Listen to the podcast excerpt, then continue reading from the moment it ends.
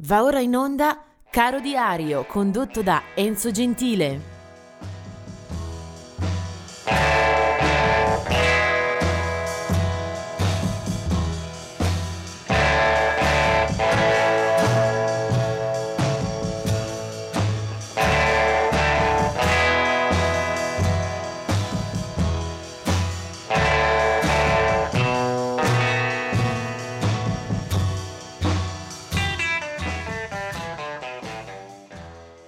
Oggi è il 12 novembre e annuncio subito che tra le tante possibilità, i molti nati e molti defunti di questa giornata, eh, ahimè non ci sarà dubbio sulla scelta eh, del musicista eh, da mettere eh, sotto lente ingrandimento di cui ascoltare qualcosa. Ci arriviamo fra qualche minuto.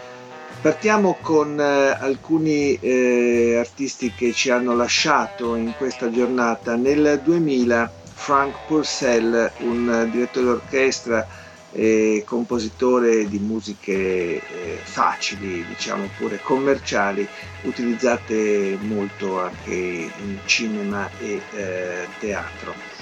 2003 la morte di Tony Thompson degli Chic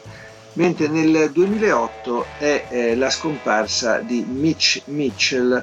che muore in una camera d'albergo a Portland. Mitch Mitchell era stato il batterista del, degli Experience di Jimi Hendrix, ultimo superstite di quella formazione eh, lunare.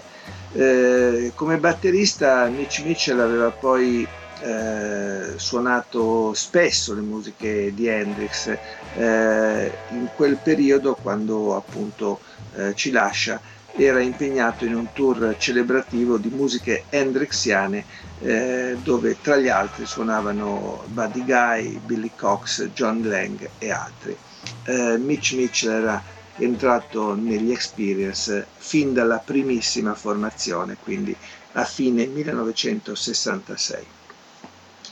Eh, vediamo adesso invece alcune date di eh, nascita. Eh, del 1906 è la nascita di Booker White, eh, che eh, è stato un cantante chitarrista eh, americano proprio della storia del blues. era nato in Mississippi e morirà poi nel 1977 eh, in Tennessee. Eh, molti i suoi dischi, sia eh, realizzati in vita, ma soprattutto poi eh, pubblicati eh, postumi come antologie, come compilation. Eh, Booker White è stato un eh, musicista eh, di grande influenza su intere generazioni del blues. Eh, del 1923 invece Charlie Mariano che soprattutto ha frequentato l'area del jazz ma qualcuno ricorderà anche eh, per collaborazioni ad esempio con eh, i tedeschi degli Embryo 1943 la nascita di Harold Brown degli Hot Chocolate. Lo stesso anno di nascita anche di Brian Highland che fece del pop eh, molto scherzoso, molto divertente, divertito, anche nonsense nei primi anni 60 e la stessa data, sempre del 43, è anche la nascita di John Walker eh, dei Walker Brothers. Eh, poi del 1944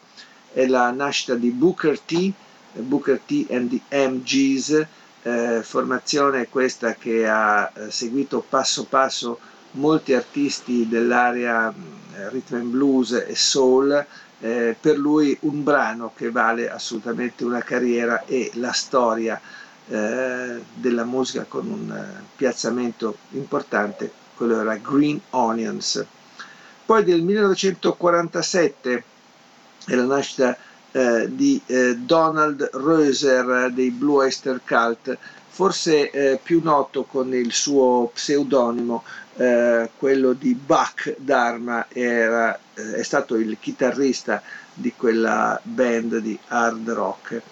Poi del 1953 è la nascita di Baaba Mal e E qui siamo sicuramente su un territorio eh, magari meno, meno, conosciuto, meno esplorato da chi ama il rock, però Baba Mal è, è un eh, artista eh, di grandi valori e grandi qualità discografiche, eh, arriva dal Senegal e eh, quando eh, da Dakar parte verso Parigi inizierà anche la sua avventura più di fama, più di popolarità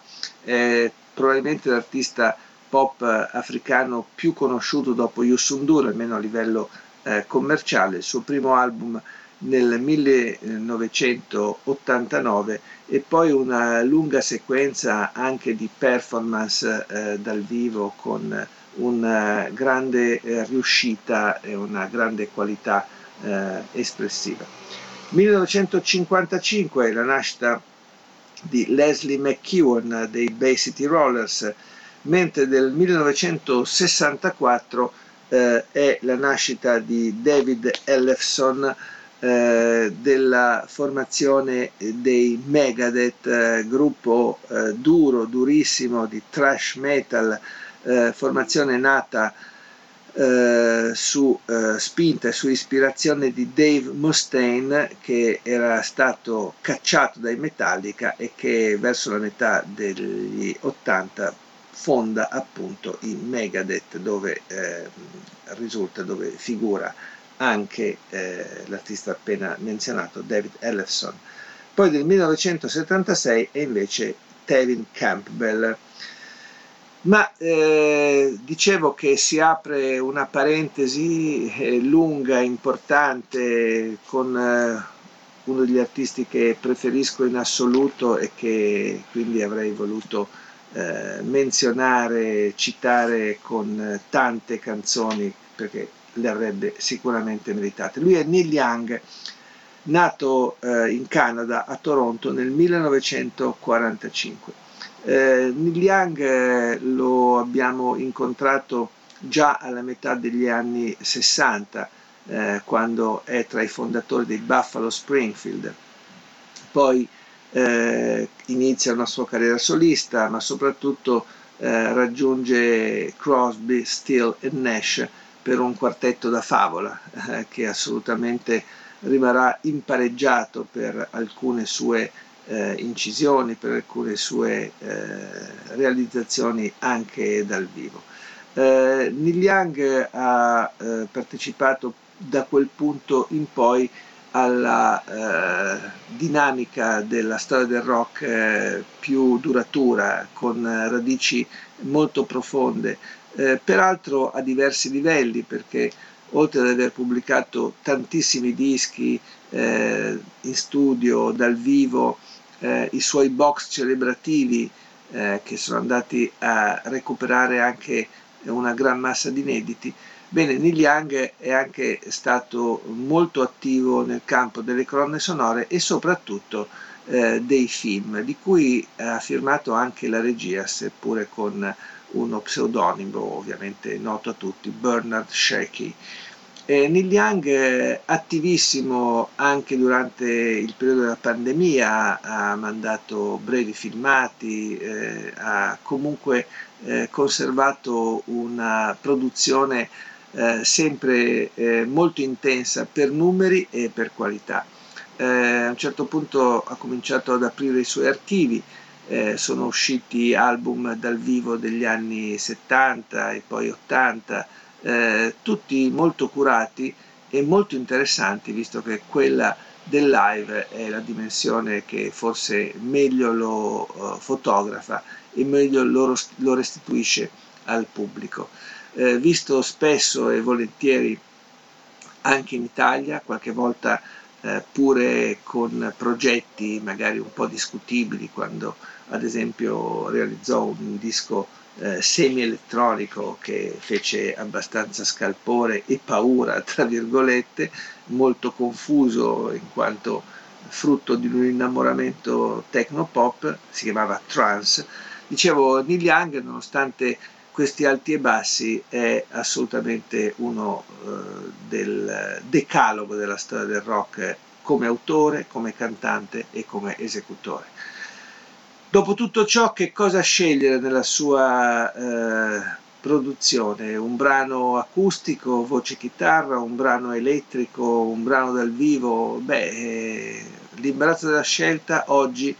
si risolve con uno dei brani che il pubblico canta a pieni polmoni, eh, un brano che è stato anche frutto di incontri sul palcoscenico, c'è un bellissimo filmato su YouTube dove vede questa canzone Rocking in the Free World eh, con eh, al fianco Pearl Jam e appunto Neil Young.